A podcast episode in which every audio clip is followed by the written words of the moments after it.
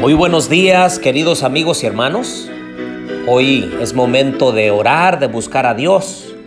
Pero antes de hacerlo queremos enviar un saludo, un abrazo fraternal a la familia Huerta Rolón, porque anoche bajó al descanso su Señor Padre.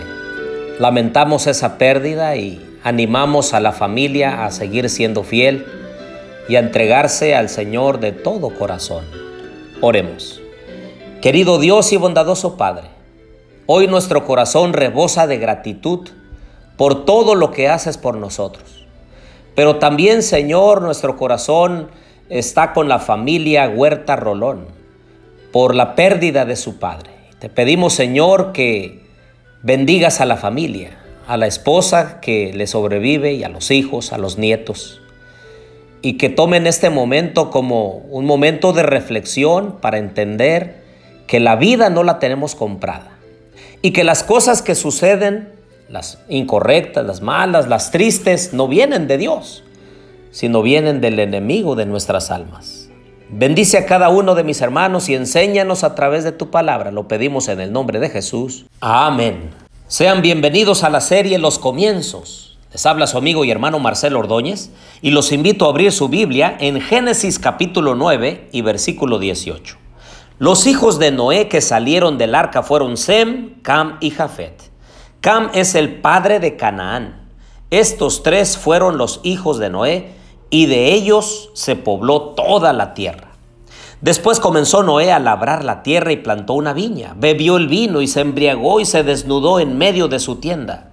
Cam, padre de Canaán, vio la desnudez de su padre y lo dijo a sus dos hermanos que estaban afuera. Entonces Sem y Jafet tomaron la ropa, la pusieron sobre sus propios hombros y andando hacia atrás cubrieron la desnudez de su padre. Al tener vueltos sus rostros, no vieron la desnudez de su padre.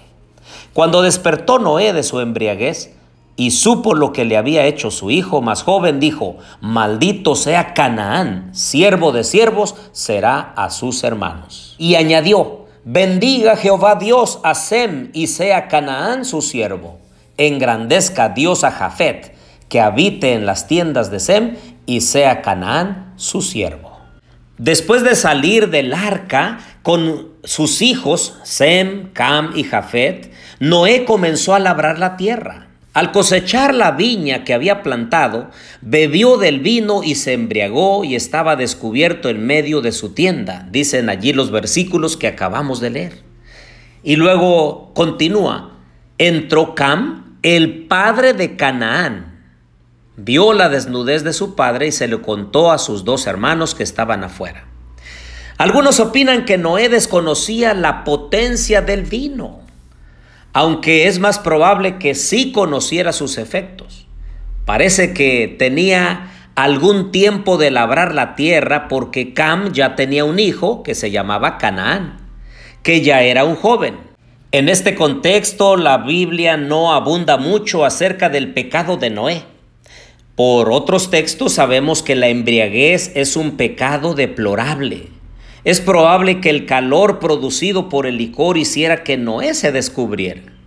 Lo que sí comenta este pasaje es el pecado de Cam.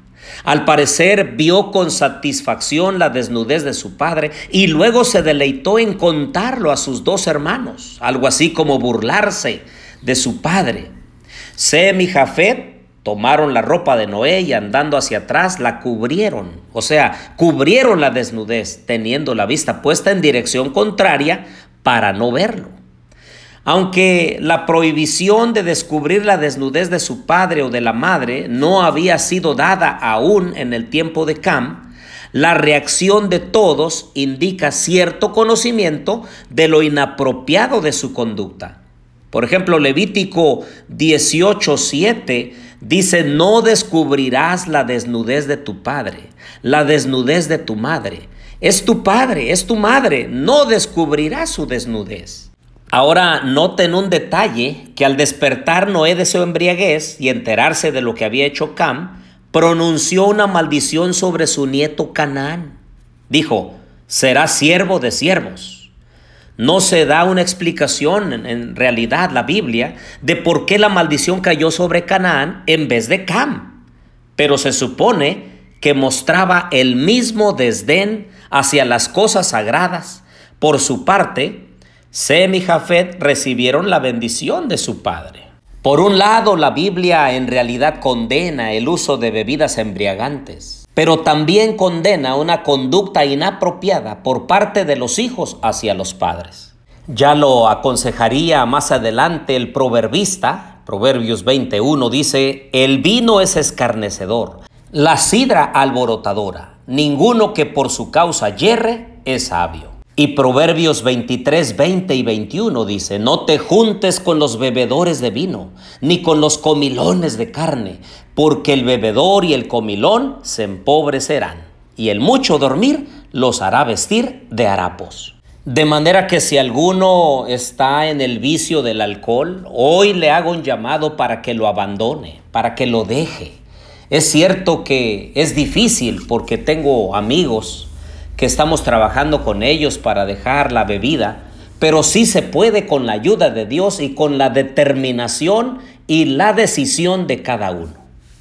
Y si alguno nunca ha probado, que no lo probemos jamás, porque es un vicio que a la larga perjudica tanto al cuerpo como a las finanzas, a la familia y trae desdicha, trae tristeza y complicación no tan solo a la vida del bebedor, sino también a su familia.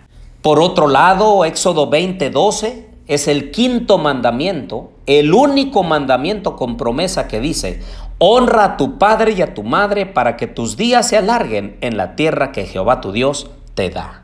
Querido joven y señorita que estás escuchando estos audios, yo te animo a respetar a tus padres no va a haber otra persona en este mundo que te ame más que tus padres. Ellos desean tu bien. Y cuando te aconsejan, cuando te dirigen, cuando te disciplinan, lo hacen por amor a ti, para que te vaya bien el resto de tu vida. Háblales con cariño a tus padres, búscalos, háblales por teléfono, mándales un mensaje, diles cuánto los amas y cuánto son importantes para ti. Si estás cerca, abrázalos, dales un beso. Si estás lejos, háblales. Mantente en comunicación, porque muy seguramente tus padres oran por ti, desean que te vaya bien y que el Señor te pueda librar de aquellos vicios y pecados que traen desgracia a la vida humana. Por eso en esta mañana, queridos amigos y hermanos, los invito a obedecer a nuestros padres, a buscarlos, a honrarlos y evitar el vino para que no nos traiga complicaciones ese vicio tan terrible. Oremos. Querido Dios y bondadoso Padre, en esta mañana quiero pedirte una bendición por mis amigos y hermanos. Acompáñalos en este día. Fortalece su fe. Ayúdalos a tomar sabias y correctas decisiones. Lo pedimos en Jesús. Amén. Thank you